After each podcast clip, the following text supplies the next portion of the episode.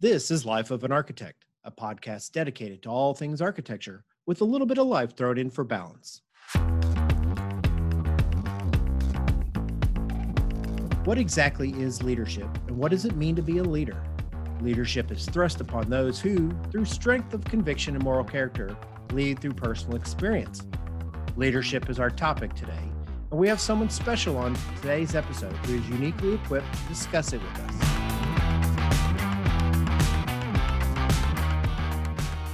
Hi, everyone. I'm Bob Borson. And I'm Andrew Hawkins. And today we're talking about leadership, but we're going to cover it briefly from the 30,000 foot perspective.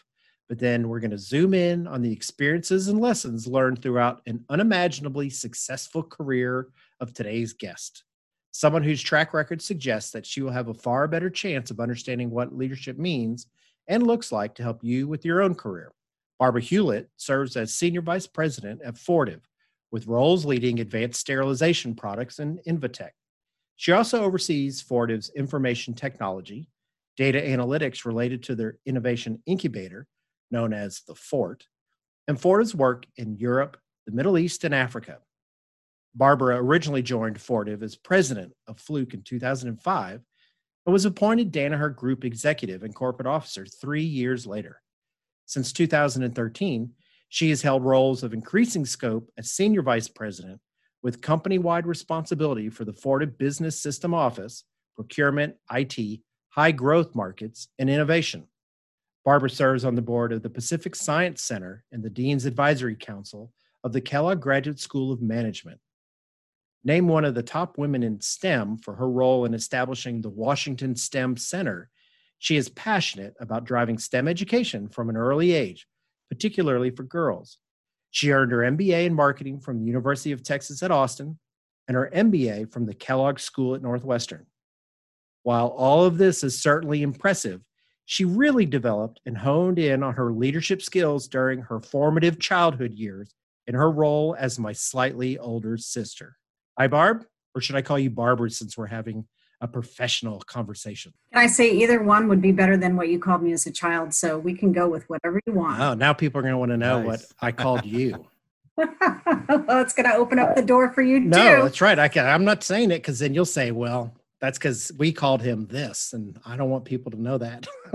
oh, I'm going to try to get to it. Don't worry. It's not happening. Hers is worse because she's got a last name. I've just got a first name that I didn't like. She's got a first name and a last name because we had to zhuzh it up, make it even worse. you can see how this is going down. It's already terrible. We this is already a bad idea. mm-hmm. okay, so we're here to talk about leadership, and I'll start by asking you what seems to me the obvious first question: What does leadership mean to you? You know, I think about this question a lot because it's overused. Uh, somebody was talking the other day about the kids in school and how everybody's supposed to be a leader, but of course, if everybody's leading, nobody's following, right? So, like, that doesn't even work. I think one of the most important things leadership means is a change in trajectory. So, think about it this way if the world just went on the way the world goes on and there were no changes implemented, think of it as a glide path or however you want to call it, you don't need leaders because things will naturally evolve to the way that they're supposed to be. You know, as an example, water will run downhill. If you need water to run downhill, you don't need somebody to lead it that way. It will happen. So, a big part about leadership is changing the trajectory. Your listeners may not know how musically inclined you were as a child. Pretty sure I've said something about it. okay, well, I might have mentioned it a, a, time or two. Did you ever play your instrument for them oh, on the God. podcast? No, no way. that would never happen. That's probably a good thing. But you can think about the conductor, right? And so if you think about orchestras around the world, take the Berlin Philharmonic, which is one of the best orchestras known to man. And it is staffed with incredible, incredible virtuosos of every type across every instrument. If you ask them to sit down and play a piece that they all know and have played before, they'll play it beautifully. It'll be great. But they can only play it one way. And if you start to think about changes you want to have within that music within the composition, within the expression. You need somebody that's sitting on that box or standing on that box as a conductor to say a little bit slower here, a little bit faster there, a little bit louder, a little bit softer. And that's where the magic comes in because they can, on a perfunctory basis, play the music and play it technically quite well. But when your ears listen to it, it would be quite different. And so, leadership to me is akin to the conductor standing on the box who has to change the trajectory of what would have happened in its normal course. And that's what leading is. It's a good example. Yeah, that is actually one I've never heard before. You know, I mean, it makes sense. I mean, especially since I'm so musically inclined. I mean, I, I could see where you're going as soon as you started. I wanted to make it something you could relate yeah, to. something I could understand. I appreciate that. So let me ask you this. How does someone become a leader? Is it something you can train for, or is it about harnessing natural talents and abilities? I think it's a combination of uh, a lot of different things. There are some people that aren't cut out to be leaders. They don't find energy from it, they don't find joy or passion for it. And there are many ways to be successful in life not being a leader. And I go back to the example of all the kids in school trying to prove that they're leaders is kind of crazy because our society needs to work where some people are actually following. Now, that said, I think there are some natural characteristics that some people have that get honed over time. We do a lot of leadership development at work, and you can think about it as when you're a new frontline leader, what do you need to be successful in managing people for the first time? Most people, when they're leading or managing for the first time, make the mistake of managing everybody the way they wish they had been managed or led. And that's not the best course either. We and others spend an inordinate amount of time and money on leadership development but the most important piece of that is what I'll call on the job training, which is just got to do it. You got to do things, you got to experience it, you've got to learn, you've got to try, you've got to fail, you've got to iterate, you've got to try again, and you learn over time. And some people aren't cut out for that. And I think you can look at the people around you, and uh, we all know them. You can reflect back on people you thought were great leaders and people you thought were sorry. Sometimes they call it the Peter Principle, people that got never promoted for their roles. Sometimes they're just bad leaders, period. You know, so I don't think this is a God given right that everybody climbs out of the womb and says, I've got the potential to be something great here. We're all wired differently and we need a different set of skills. And for some, it's quite natural. And for others, it takes a lot of work and they never get there. So let me ask you this, and Andrew, maybe you feel differently about this, but even when I watch Michelle, my wife, you know, she works at Southwest Airlines, they do a lot of executive training, leadership training. I mean, it's like it just it's nonstop. And very rarely do I hear of, or at least that I see, the extent of what you were kind of mentioning and what I see with Michelle, that sort of training in architectural firms. It doesn't seem to happen. I'm not saying it doesn't. I'm just saying I don't seem to see it very often. And I know in my last office, you know, one of the partners there, he, now he would preface this by saying, "We're not great at this. Like this is not something we're good at." But there was a certain amount of pride that he would say when we treat people the way we wanted to be treated. And in our case, when we had a very small office and was full of alpha personalities, we were really good at just saying, we want to be what I think it's the Dwight Eisenhower had a quote like, don't tell people how to do something, tell them where to go and let them surprise you on how they Mhm. solve that problem. So we would just tell people what we wanted and then give them the opportunity to figure out how best to go about it. And that was ingested and regurgitated as well that's what we want so we want people who are like us and therefore that's how we treat them is how we would treat them and it worked okay but uh, obviously our office was sort of stagnant. We kind of had like a growth level that was maxed out that was kind of based on the force of the personalities of leadership. And i i wonder sometimes that when you're working for a big firm you have to continually grow and evolve people into leadership positions. And so i would imagine you have to invest in them early enough to see i think andrew had this question early on or i don't know if we made it on the list or not but it was the idea that when you look for someone do you go they look like they have leadership potential how do we nurture it how do we create it how do we evolve this person into the person that we think is that something that you guys deal with often at fortive Yeah, all the time. I think the magic is in figuring out that even the same person in different situations has to be led differently. By the way, one of the things we figured out, and I hope this is not the case for all of education, but the way adults learn, they learn by doing. And so these classroom training kinds of things, maybe 10% of the game. And maybe at some point in time we'll talk about coaching or mentoring. That might be another 20%. But the big gains to be had developmentally are from on the job training, where of course you're getting feedback and being able to try different things. There's a model that we talk about a lot called situational leadership that I like a lot because it says any given person at any given point in time in the career will need something different from their boss or their leader. And it has to do with how well equipped that person is to do the job. Do they know what it is? Have they done it before? Do they have competency, capability? Have they successfully shown it?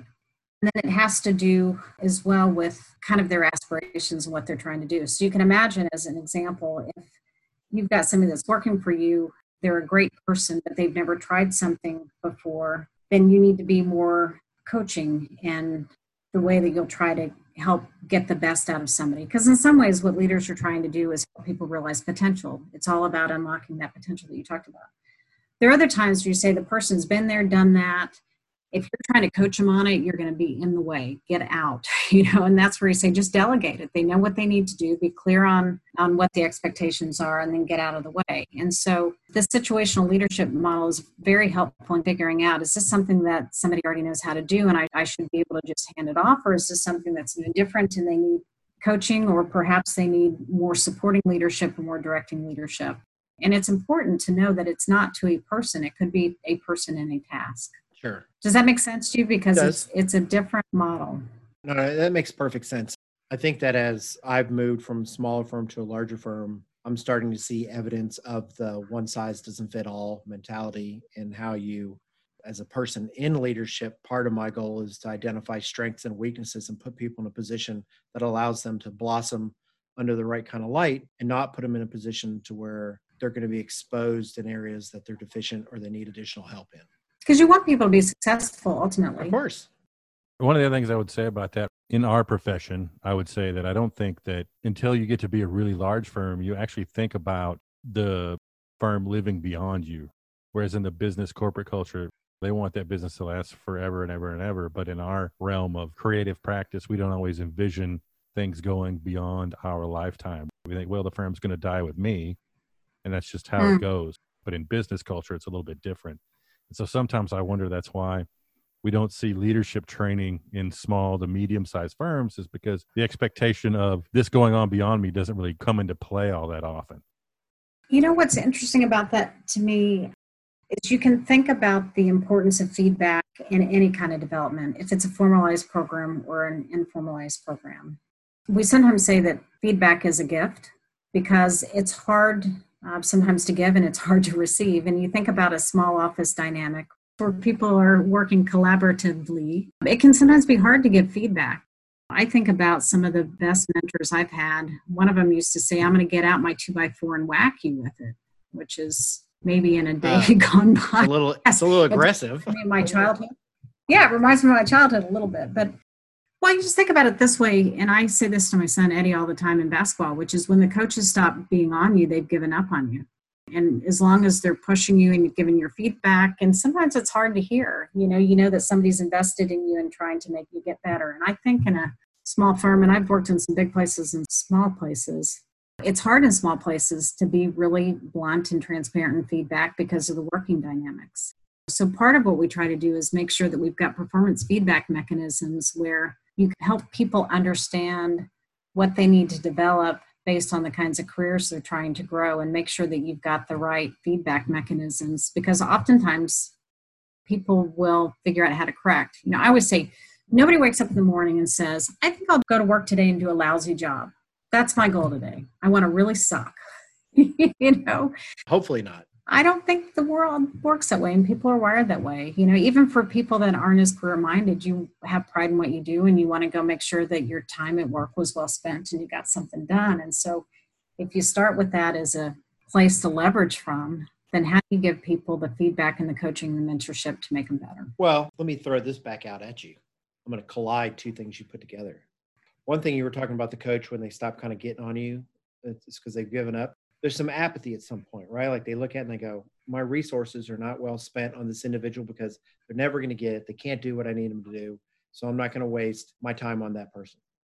I do think there are people that wake up in the morning and while they don't say, I'm going to go do a bad job, they are apathetic about their job Mhm. and they go into it and i do think there are people who consciously do like the least amount possible to keep them off the radar both positively and negatively so that they can just kind of cruise through and honestly i'm telling you it's one of the things that drives me the craziest about i mean i'd rather you be tremendously terrible at something you put your heart into than just mediocre because you couldn't care enough to actually do what you're capable of.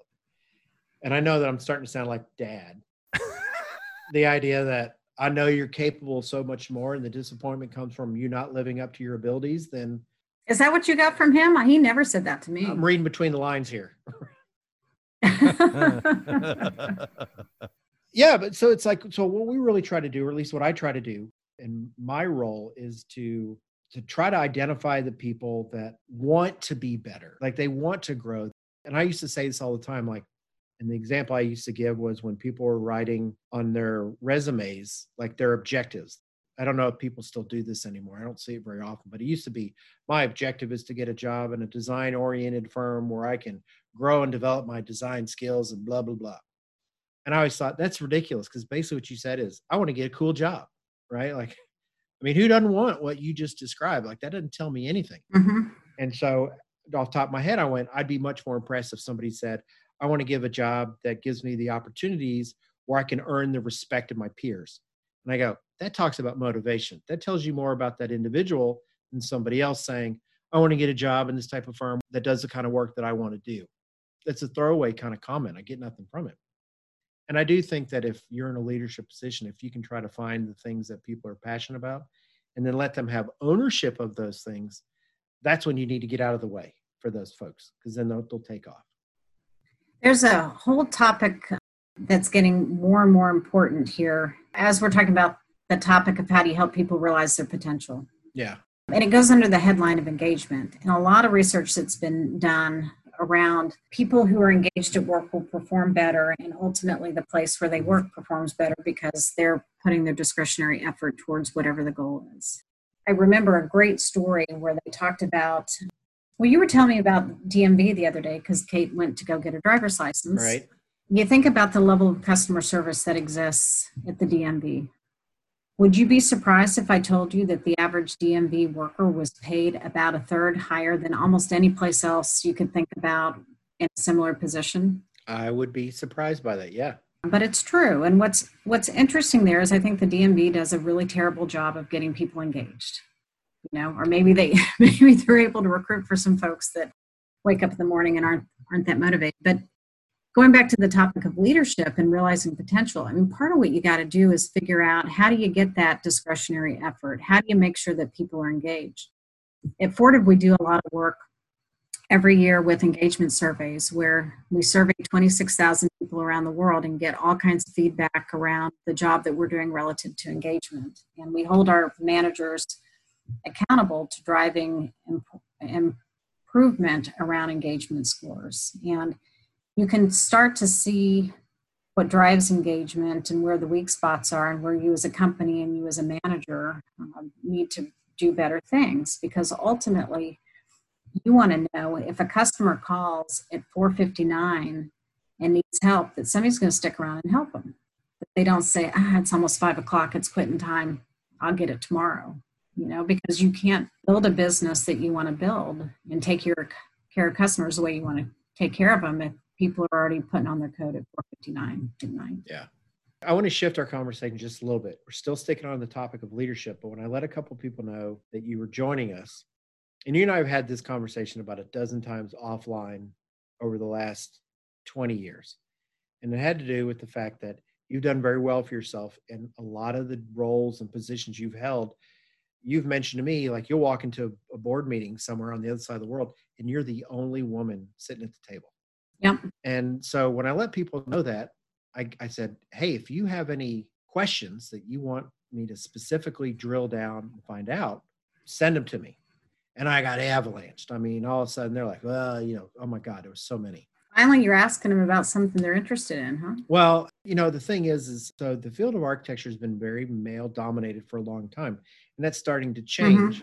I want to say, I think I probably had, I mean, single digit graduates in my class from UT that were female when I came out of it that's shocking? Yeah. But that's not what it is now. The majority of them, a higher percentage are women than men now. So it's definitely changing. But the current level of the C suite in large architectural offices, which uh, which I'll focus on because small is kind of personality driven, hmm and larger firms kind of have like a corporate culture structure in place. So Sure. a lot of them are kind of curious, like when you look at the C-suite level in large firms, there's still not a lot of women represented. And we'll say, well, it represents the percentage of men to women. So if, if there's 100 architects and 90 of them are men and 10 are women, it would stand to reason that nine executives are men and one executive is female. I don't necessarily if I buy into that kind of binary logic, but I gave people the opportunity to ask me questions. And so we have some of those that are specific to being an executive and at your level that are specific to you being a woman. Oh, that was gross. That was Mhm. gross to say. My sister. Woman. Okay. So if that's okay, let's can we jump into that? yeah, of course. Okay. So then that means it's my turn to Yes. start with the first question here. So how has being a woman impacted your career either positively or negatively? Yeah, you know, it's funny because often the story that's never told is the good side of the story. And so I'm going to start with that because there are plenty of stories and books and whatever else about people being oppressed and all that sort of stuff. But there are also some things that are pretty great. And you mentioned Bob as an example. If I go into a meeting, typically I would be the only woman there anywhere around the world. And as you noted, you know, I've done business in most nooks and cranny of the world. And when you're the only one that's there, you're remembered you don't have to wonder like do they remember who bob was do they remember who andrew was it's like they're going to remember who barbara is because there's only one the company i work for has been very successfully acquisitive and uh, we're looking at acquisitions all the time and i can remember a dinner we were at one night and in a weird stroke of i don't know what solidarity all the men decided to go to the bathroom at the same time but one stayed back the CFO of the company, and this was a publicly traded company. And I think he looked at me and thought, that little thing, I'll just tell her some stuff, but she won't really get it. And he went on to say that he thought the company was going to trade below the stock price and that they had taken out insurance because they were pretty sure that the shareholders would end up suing them. And you know, when you're in the middle of a of a deal and you're trying to figure out price to pay and synergies and a bunch of different things. This is like crazy information for him to tell me. And I remember walking outside with my boss at the time after dinner, and I said, You're never going to believe what he told me. And my boss said, Why do people tell you these things? Like, these are not things that people should say out loud. but it happens all the time. And I think in some ways it's, it's a little bit of underestimation. And so I've been able to get access to information and knowledge and insights that my male counterparts haven't. Now, not for good reason, by the way. You know, it's a little bit of the, you don't really want to be the one that's underestimated that, you know, somehow gets a surprise nugget, but it happens a lot. And so, you know, we can spend some time talking about the things that have been harder, but uh, I just would like to share that some of these things I think have been a little bit easier. That's a terrible story, by the way. Why is it a terrible I story? mean, the idea that all the men leave the table and so you're left there so this guy thinks he can just like say a bunch of stuff and like you, you won't understand it or you won't know what to do with it or it doesn't mean anything you're you're a discarded you know a discarded piece of you know i just that's a terrible story it's a terrible story. Like the fact that Well, he's so indifferent that he could tell you something that do you think he would have said that to any of the other people at the table Oh, for sure not. For sure not. This is why I say, you know, I think that I have gained insights on business and people and other things that my male counterparts wouldn't have been able to. And again, not for good reason. what's his name i'm gonna go beat his this is a little bit like we did the kids in the neighborhood when they rolled you up into a roll of i carpet.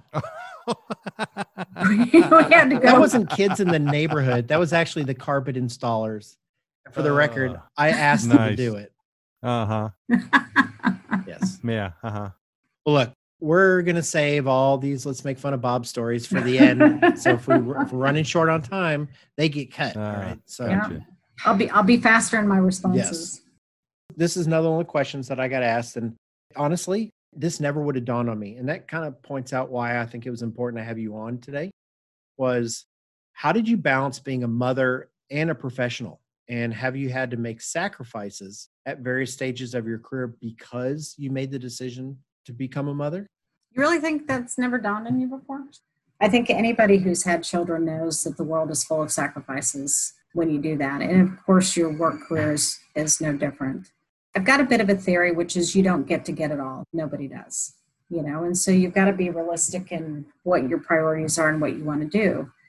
And one of the things I hear people talk about all the time is making compromises. I don't actually think about it that way. I think about what are your priorities and if you can live consistent with your priorities versus always feel like a compromise, because compromise means you get to do something, you don't get to do something.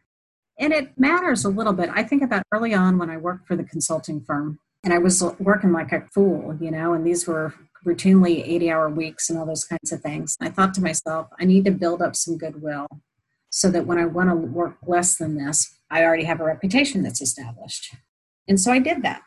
And that way, after Eddie was born, there was a chance to take a little bit lighter path, and I didn't have to worry about people saying, well, she's not capable or she's no good or, or what have you. And so I think you've got to have a little dose of reality here, which is you don't get to be an average employee and then take advantage of better assignments, more time off, more leniency, more trust. I mean, you have to earn all of those things.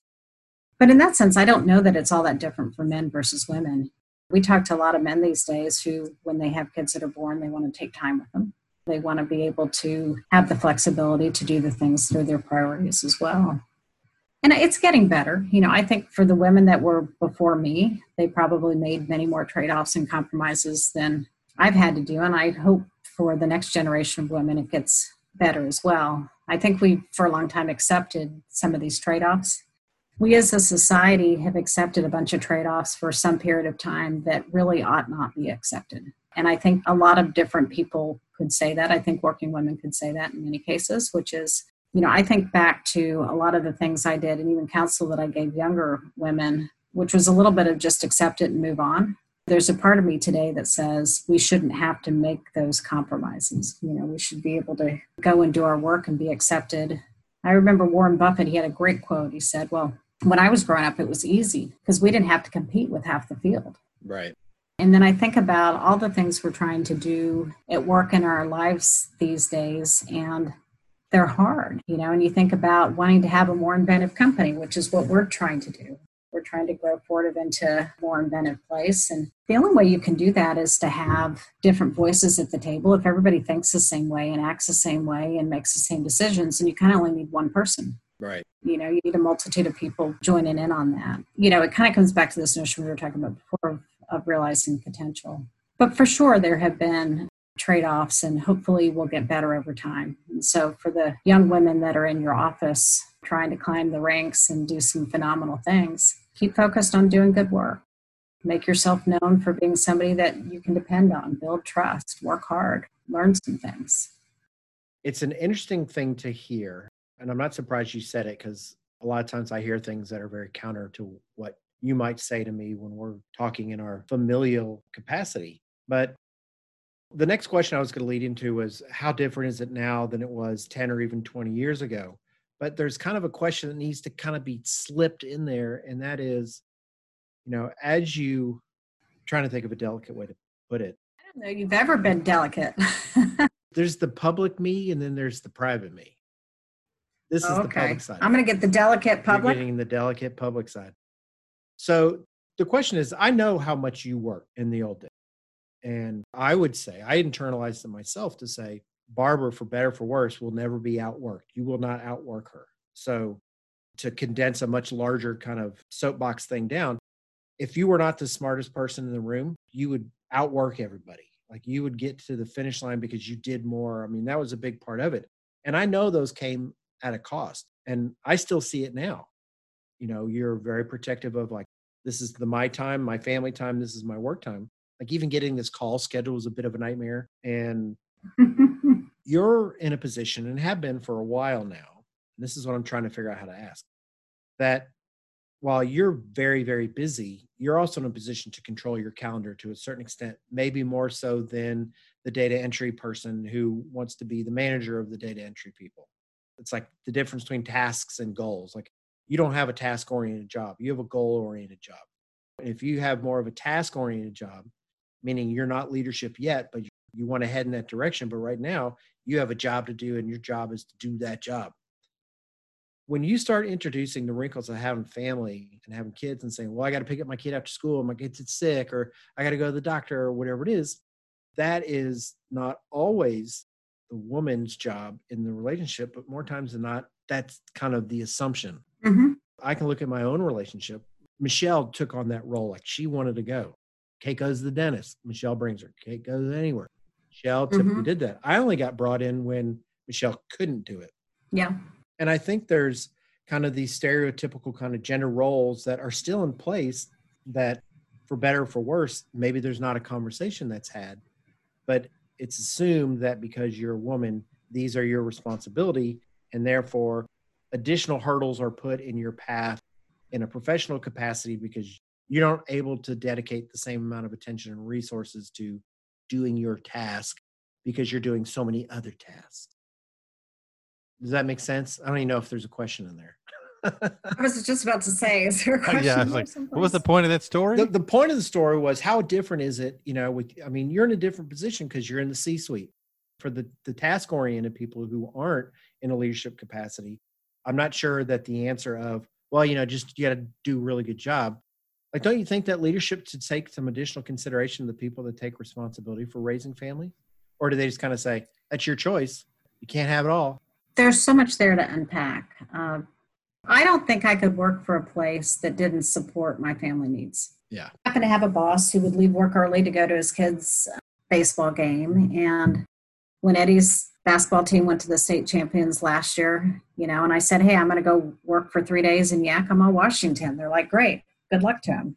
And so I think you choose a little bit a place that will accommodate whatever it is that's important to you. If you're lucky enough to have a choice to do that, you should work with people that are respectful of what you're trying to do. You know, I think part of the issue that you brought up is this notion of traditional gender roles.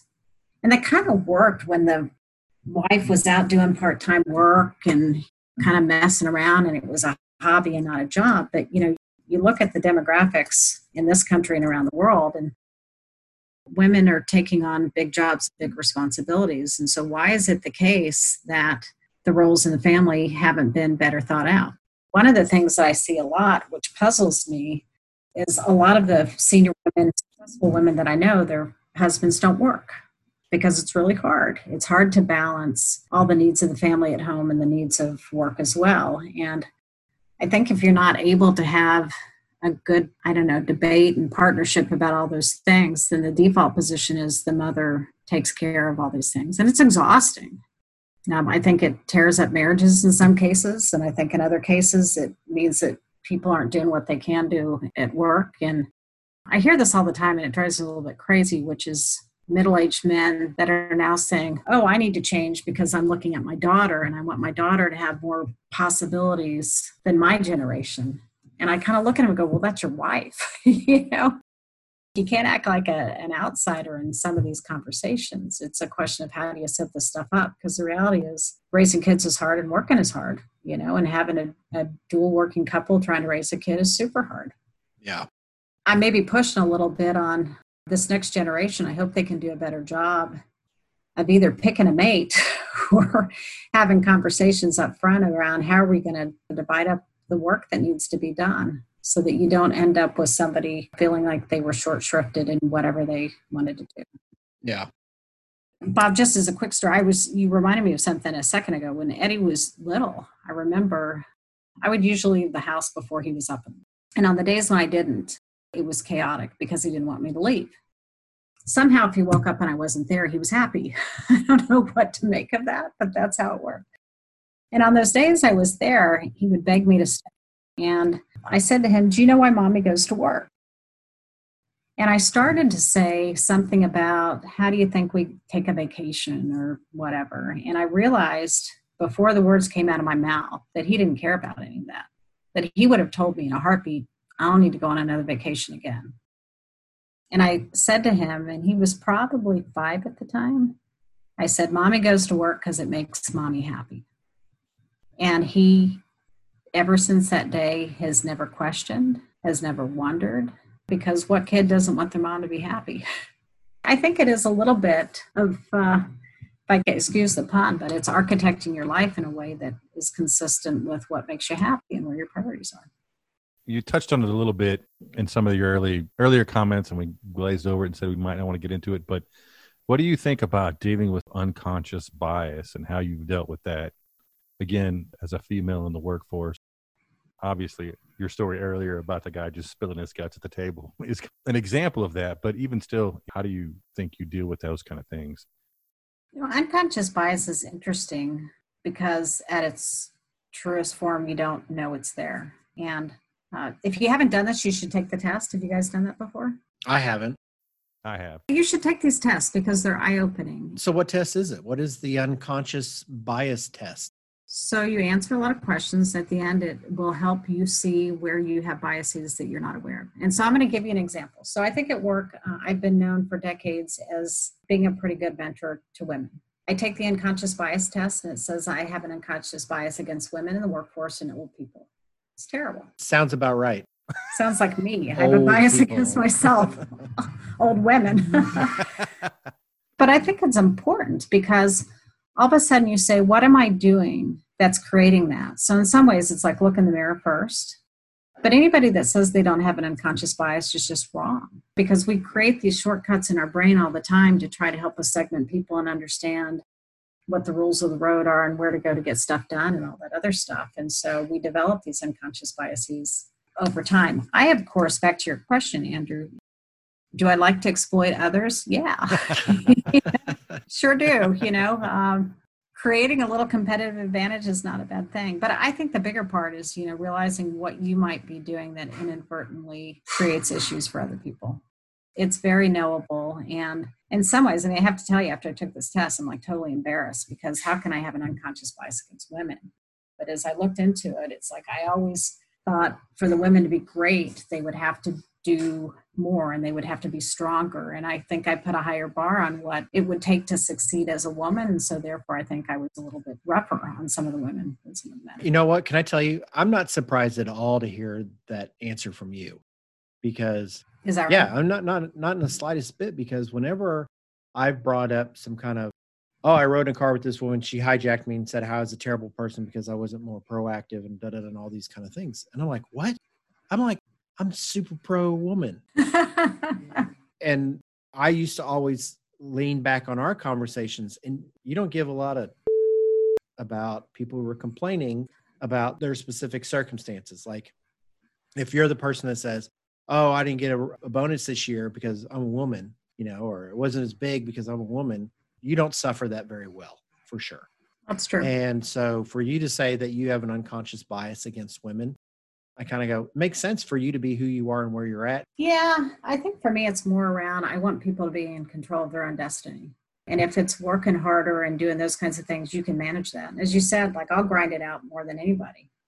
If it's how somebody else perceives me or somebody else's unconscious bias that I don't control, I don't like that because I don't like not being in control. And so I'd like to know if I want to get from point A to point B that I can do it that I can rely on myself to do it and not have to rely on somebody else's enlightenment. and so I think that's a little bit of where the wiring comes from. Well, I was going to say that it was just from the fact that you're typically tougher on yourself. And so your unconscious bias was actually against people like you. So therefore, it comes from the fact that you're hard on yourself, and that's what pushes you to be great and be successful because you're hard on yourself. So I think you just called me an old woman. I'm okay with that. that is totally what he just did. I, oh, I, well, that was that was like smooth. You see, he uh, eased he eased into that, and then no, I that's not what I'm saying. But that, that, that maybe it was not. but that maybe the just the female part. But yeah, it seems like to me it wouldn't be bad to be biased against yourself in a way. Those people like you because it's really you're being harder on yourself. I mean, it makes sense, and that's where that comes from. It's just that's your outlook on it because that's how you're built.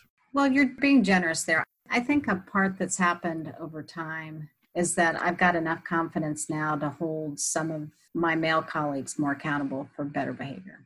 And, you know, when I didn't have the confidence to do that or the stature to do that, then the gameplay was always the woman has to do more or has to work harder or has to be better or has to do whatever versus now having conversations to call out hey if, if that were a guy would you be saying the same thing? We have these debates and things like performance appraisals all the time where the woman will be described in a way that's aggressive and the male will be described as assertive. Would you rather be aggressive or assertive? Would you rather be assertive? you know and it could be the same behavior in different words. And right. so even the confidence to say would you describe the same behaviors in a male that way? Mm-hmm.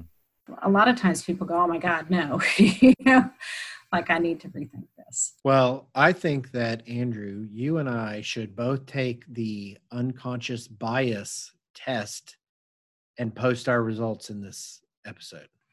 Well, I've, that's a brilliant. I, am willing to do it. I'm willing to, you yeah. know, I mean, I'm I want to better myself. I want to be able to hold myself up as better than everybody else. And this is one way to do it.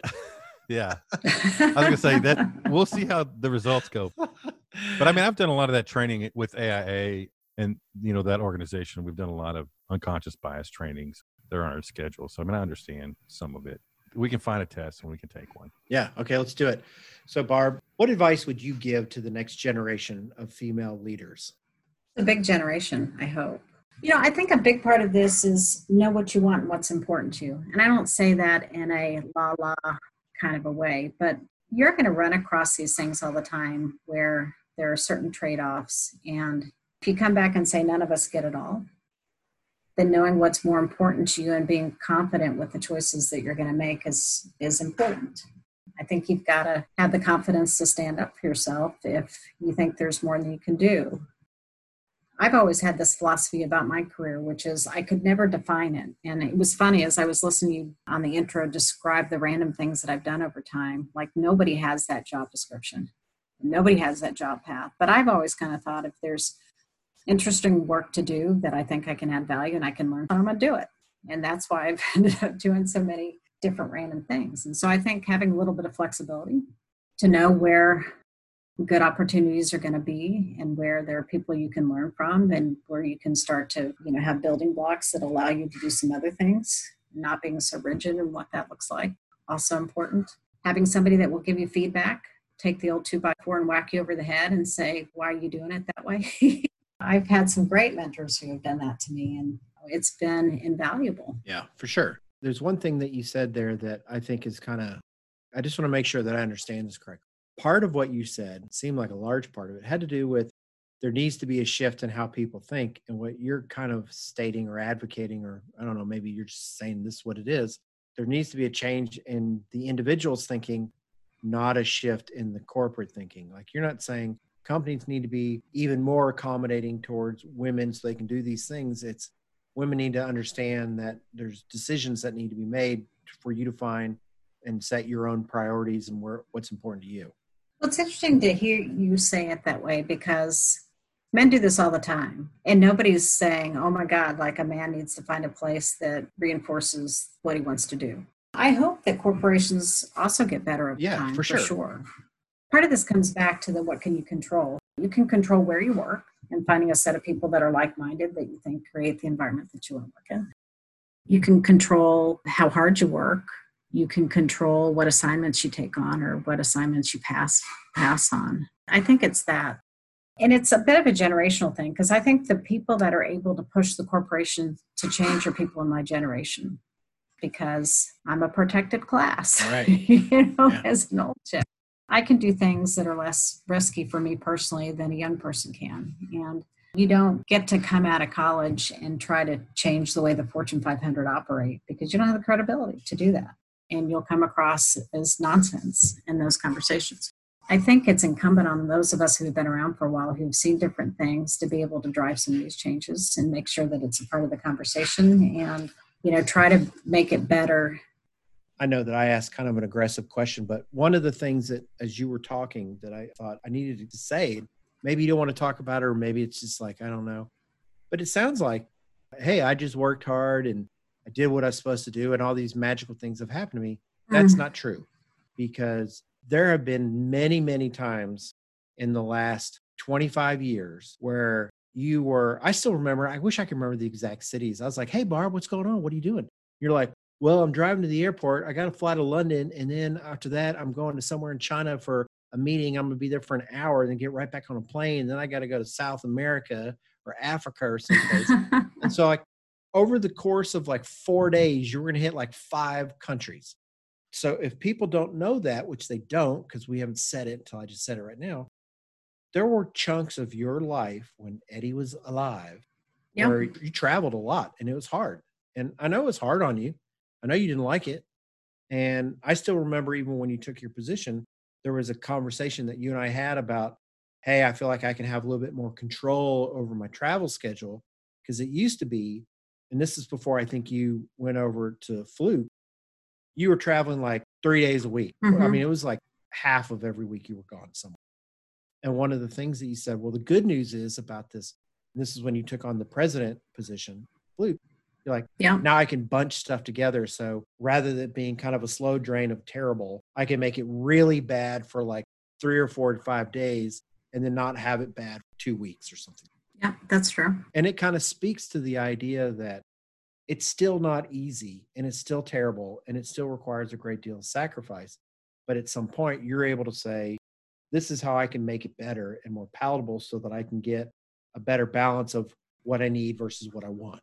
Yeah, that's all true. But there's another part of the story, which is, and the reason I told you the story of, you know, Eddie asking me why I worked is I always loved going around the world and seeing new businesses and meeting new people and seeing new cultures. So it's not like every second I was doing that, it was drudgery and I didn't want to do it. It's funny with COVID here, I haven't traveled since April. This is the longest I have been grounded, and it's weird. And I miss it, you know again, I think part of this is kind of figuring out what are you trying to do and what makes you happy and how do you knit everything together in a way that makes sense. Now, I never got to the point, obviously, where I thought I was being a crummy mom or I wouldn't have done it, right? Right. And so you kind of get into that. And there are certainly times where I didn't travel because I thought I was needed at home.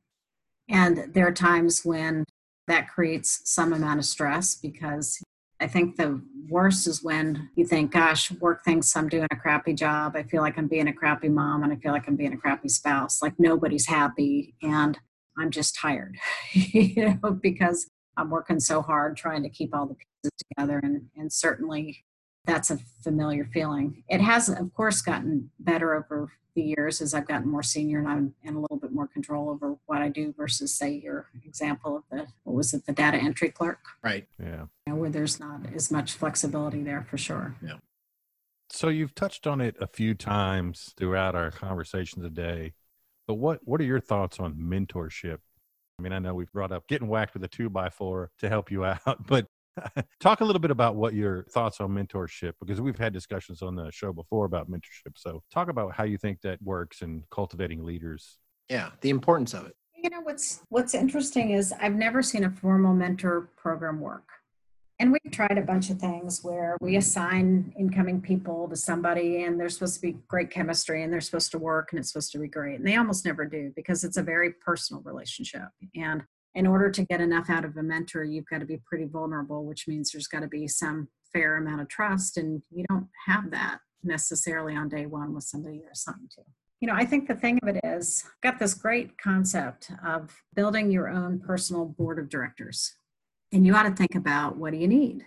There are people on my board that don't even know they're on my board, which is good because I don't compensate them. give them anything. Tell um, me about it. You know, and it ain't you. No, that's mean. Burn. You're so Burn. mean. But you know, part of it is you think about there are people that I have on that board that I call up just when I know I need a pep talk. And there are people that I know that are on the board that will give me really sage advice around technical knowledge associated with the work I have to do. And people that I know that will be really great on career planning or what have you but I think that concept is much more powerful than the formalized mentor program because I've always found that you got to learn from a lot of different people and no one person has it all. And if you can kind of figure out here are the pieces I need in the recipe and therefore here's who I need to get sage advice from, it becomes a whole lot easier and very meaningful. I've had the good fortune throughout my career to have people around me that I could go to in that way. And I think part of it is if you show an interest and an openness to feedback, you can't get defensive and all those kinds of things, then people love helping out. People love helping out if someone will take and listen to advice and try to get better. And then there's a certain amount of pride in that. And, you know, I've got people that reach out to me on occasion. They say, Will you be my mentor? I was asked the question, What does that mean? What are you looking for? In a lot of cases, it's check the box on a development plan. And I don't have a lot of interest in that. But what's interesting is they die out anyway, because you always say, Yeah, great, you give me a call when there's something you need to talk about. They never call. Versus the ones that say, Hey, I was in this meeting the other day and I think it was no good, and here's how it went down. Can you help me think about what I might do next time? Or, Hey, I'm thinking about these different career opportunities. Can you help me think about the pluses and minuses of each or whatever. And, and, then those develop nicely over time. And I think having people that you can bounce ideas off of, people that will be brutally honest with you, people that aren't worried about hurting your feelings, is really important. Because the reality is, whatever you're trying to develop, everybody else sees it and they talk about it. Just a question of if you're let in on the conversation or not. Yeah uh, I would imagine in an architecture firm, you've got the partners there, and at some point in time, they have meetings around who they're going to promote and why. And you kind of want to know what they're looking for. You want to know how they're sizing you up. You want to know if there are deficiencies you can address. And so you need somebody that can shoot it to you straight. What I like about your personal board of directors is that just like any other board of directors, it can change over time. And as you evolve in your career, you can reassess the board and put new people on it as you move through your career because I would think that for sure it helps. Yeah. For sure you can change it, but you always need your cheerleaders. By the way, just people that will sing your praises no matter what. And there are times when you think I've had a bad day, I'm no good at what I'm doing, and those are you always need those people on your board. Yeah, I probably don't have any of those. I'm like, I don't think I have those either. My mom, that's probably about the only person that would be a cheerleader for Your me. mom can be on your board, you know, sure. everybody can. else is like, mm, but not so much. Yeah. We've spent a lot of time talking. And I know that we're coming up on the end of our scheduled time together. So, should we let Andrew ask some embarrassing questions about me and what how amazing it was? It. This is going to be my favorite part of the whole. Oh, this is I'm dying to know because you do realize that well, a I can edit the audio, and b I can come back and interject my own Barb stories as well. Just putting that out there, just letting mm-hmm. you know. Uh, don't worry, I won't let him do it. We've got integrity here. Yeah, We're going to do that's right. That's right. So I won't even ask about the nickname, but we do need a good Bob as a kid story. Maybe of when he was a big idiot. The dumbest thing you can remember Bob doing as a kid, besides getting rolled up in a carpet, apparently. Oh, which I asked for, by the way. That he, that he asked that for. I, asked I mean, for. that's yeah. yeah. I thought it'd be. I thought it'd be fun. Now, my favorite, my favorite Bob story. My dad had this desire for forever and a day to get back to driving a Corvette. So he had a Corvette in his youth, and he was really dying to do this. And so, I don't know, midlife crisis or whatever, he ends up with this sweet red Corvette. And of course, it was a bit hands off for us because we were teenage drivers and we shared a Ford Pinto. So it yeah, was quite a different. We literally had experience. a Ford Pinto. Sweetness yeah, it was a pretty good reputation builder. Was it brown or green? No, it's white. Oh, it was white. Well, it was white until it caught on fire, which really happened, and then it was white with the burn. It had a black dot in the center, but that was when you were you were in college. I was. You and Renee brought that down to UT, and it caught on fire outside the band hall, I think. That's true. And then it just came back and sat in our driveway. But so not only did my parents buy my dad buy a Ford Pinto wagon. He bought a white one. It might as well have like bars on the side, make it generic. Hey, but it wasn't car. like the Woody one. That would be worse. I don't know. Anyway.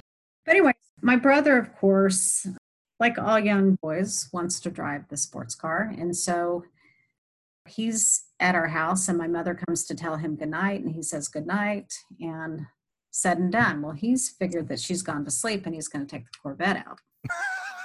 So it has a bit of a noise, you know, a rumbling start. Sure, yeah.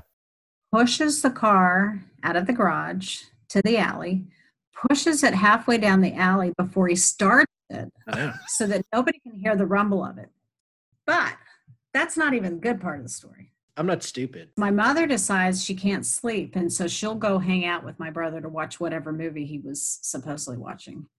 She goes into the family room where Bob's supposed to be, and there's no Bob. She opens up the garage door, and not only is there no Bob, but there's no Corvette. So, like, he's totally ratted out despite his greatest attempts not to give himself away. But you know what happened to him? What's that? Nothing. Nothing. So she knows that he's stolen my dad's car and not a thing happens. And that was the story of my brother's life. No, that's a Yeah, terrible that- story, by the way. He was a good manipulator. no, that is Listen. spoken like a true older sibling. My sister would say the same thing about me. But oh, I got away with everything because know. you know because you were the baby. Well, no, ask him. No, ask him. Did you get away with everything? See what he Where tells my you. mom was concerned, 100%. Yeah. Ah, I got See? you. Okay. Everybody knows hundred. this. Funny. And in my family, we talk about this all the time. We go, well, you know, you were mom's favorite. And everybody goes, yeah, everybody knows for Bob. Everybody knows It's that. true. It's even, we don't even try to pretend that it wasn't a thing. Actually, there's one other story, and I'll tell this one real quick because some of these will get cut out. You don't agree with this. And, and the only reason I'm saying He's this, on a roll. no, no, no, this has to do with you again. And I've told this story on the podcast before and on the website before, and it had to do with after my freshman year in architect school where I wasn't doing very good. And mom and dad kind of ran a tight ship, and I got to college and I had freedom for the first time ever. I kind of went nuts. I kind of was having a good time. And I was not making good grades. And you you deny this. You pulled me aside one day and you're like, if you don't get your act together, mom and dad are going to pull you out of school. that what a faker. I know. And that's what, so here's the thing that's interesting about this. I asked my dad about it, and he's like, I never said that. Like, I never had that conversation. And of course, Barbara's like, I never said that to you, which, of course, like, don't you think that's something that I would remember? like, you're going to get pulled out of school if you don't get your act together. Barbara did that. And the way I've kind of internalized it since is it was just another way of her saying, you need to figure things out or things are not going to go the way they need to go. That was nice. You're always looking. See, that was that was my two by four. That was Yeah, tough love. right there. What? Yeah. We're going to get into the hypothetical, which Barb has agreed to to participate in. And so we had a bunch of different ones we were going to throw out at you. We kind of just settled on this one. So you ready? You understand how this works? You need me explain the rules? I do. Okay. No, I'm good. All right. So here it is. Here's the hypothetical question. If you could have any one skill that actually exists in the world, which means teleportation is out, what would that skill be? Like, so for example, not only does it have to be a skill that really exists, like you can't have supernatural powers, it's you saying you want to be as good at something as some person who has existed. Like, I want to paint as good as Pablo Picasso. hmm So it doesn't mean that you have complete mastery over painting and can paint anything and everything that's ever existed. You can just paint like Pablo Picasso painted. Does that make sense? Yep. Okay. So, as the guest of honor, what is your skill set that you want? Now, I suppose it's a little bit out of bounds for me to say, I wish I could be as great of an architect as Bob an- oh, that's a terrible waste of that Okay. skill. okay. Or how about if I said, I wish I had a sense of humor like Bob Borson? I said that. No, there's funnier people than me. All right. I wish I could smoke brisket like Bob Borson. You're bad at this game. You know that's true. I'm thinking you don't understand it. I do understand it. No, I'm. Uh, everybody should just know that I'm extraordinarily proud of my little brother. I think he's awesome. And so they're characteristics I'd like to do. But if you say that you're out of bounds, I'm out of bounds. because That's such I pandering. can't do that. I know. Totally. Pandering. I need something back out of him. You know, the, the thing that I would like to do is I'd like to be like Abraham Lincoln.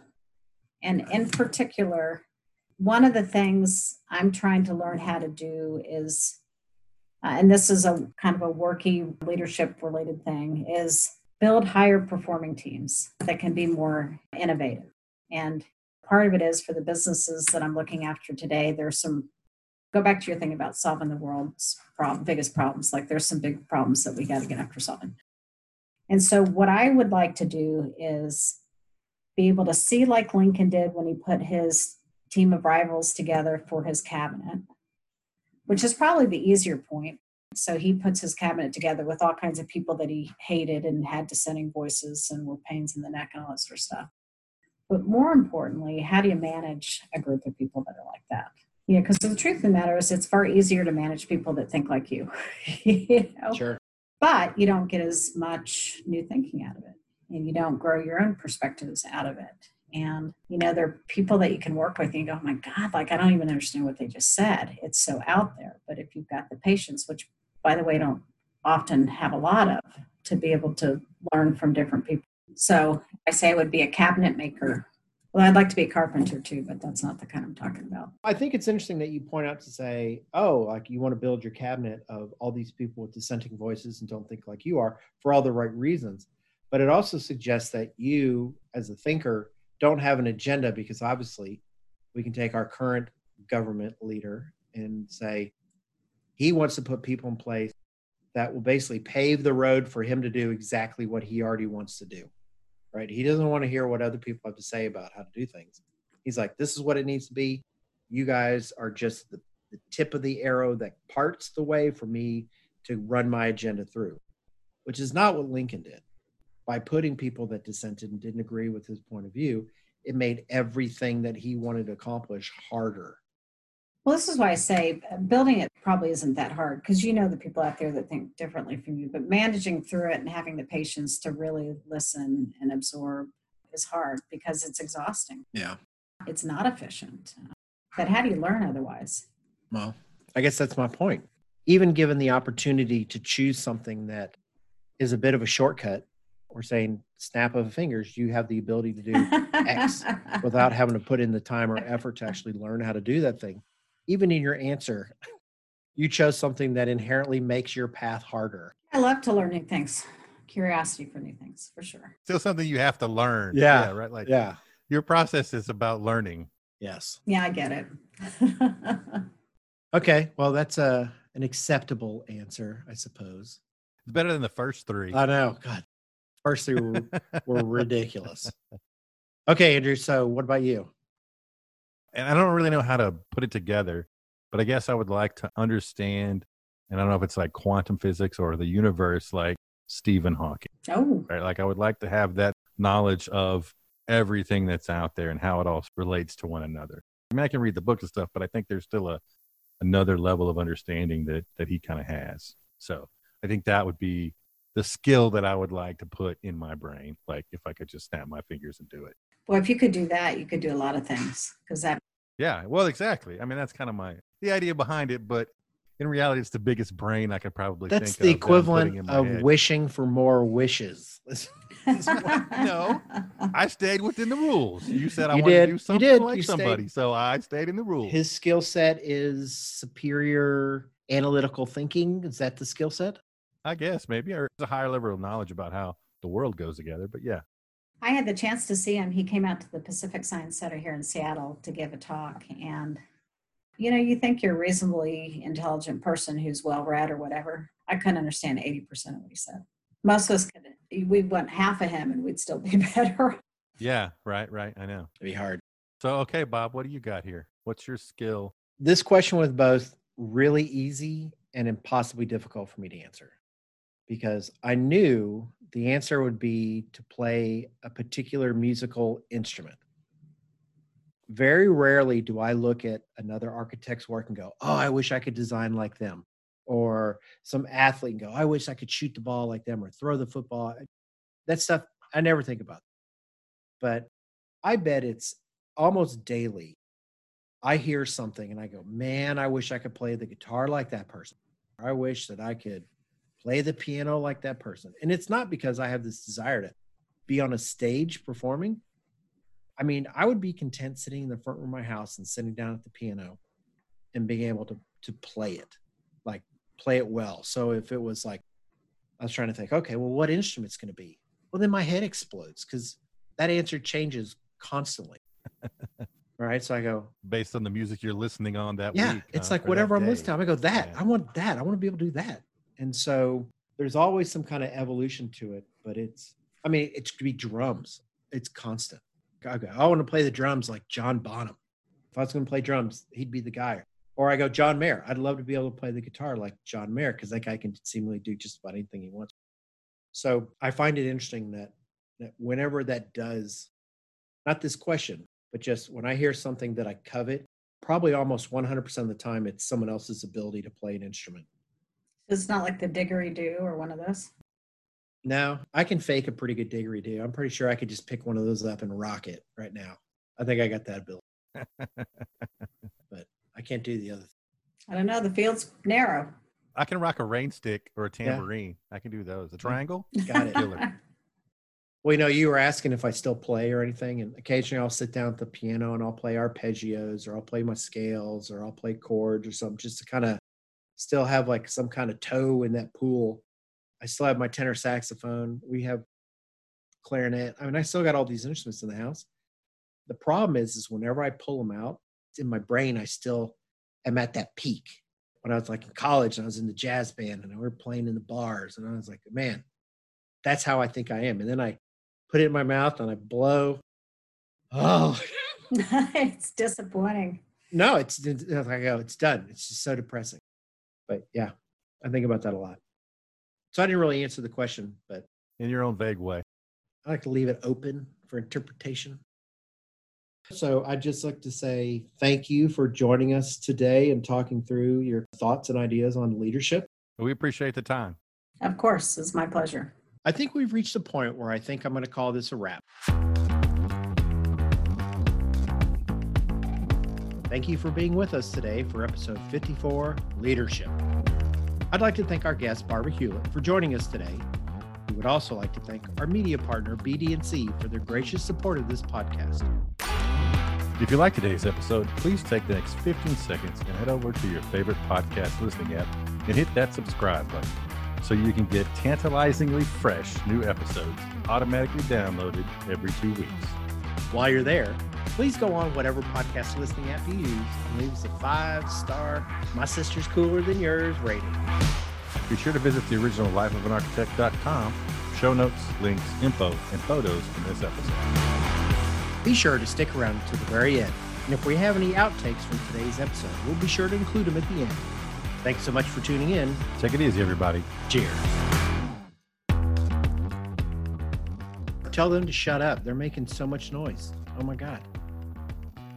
I don't even Yeah. hear them. Oh 'cause I my got God. these It's like mixing headphones. cups and pots and pans. You're, it's going to be Hang on on. all your audio. Well, I don't hear it now.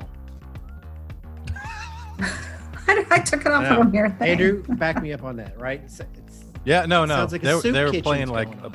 yeah, it was a an eight pot band they were playing back there. It's just a pity because I was on a roll and now I, I know don't even I was like, remember. I was like, I'm gonna have to cut all this audio anyway because all I hear are pots and pans slamming. If you could have any one skill that actually exists in the world, so for Andrew, that means teleportation is out of the question. Means what? Teleportation. Is that teleportation? I know teleportation. Was Did I say you said. teleportation? Yeah, I don't know what Yeah. you said. All right, I whatever. Like, uh, what? I'll start it again. All right, I'm just hoping that at some point uh, we can have an off an offline conversation. and I can hear more Bob stories, the really good ones, the ones that aren't Oh, suitable That for aren't air. told by Bob. yeah, that's Like the other thing. Yeah. the girl running down the stairs and out the back door, like that story. Oh, that's a that That sounds was like a the good front one. door. Oh, she right out the front door. Front door. Oh, because my dad was in the back door. Now he was looking out the family room window. Nice. So I told her to go out the front door and immediately turn left and stay tight to the to the front of the house. And we're all like, I don't want to tell you, it wasn't us. And so he's, he made us stand at the foot of his bed while he took a nap. For like two hours. We had to stand. It was I don't know if it was two hours, but it was a while. It was a long time. And you were over there practicing your golf swing. well, Renee and I were standing there trying to figure it out. Yeah, they're like, oh my God, we're getting get a beating. And I got so many beatings, it was like a non-issue. So so I'm over there like practicing my fake golf swing while my dad's trying to nap. It's Barbara Renee over there getting ready for the beating that was assuredly to come. That's funny. Very funny.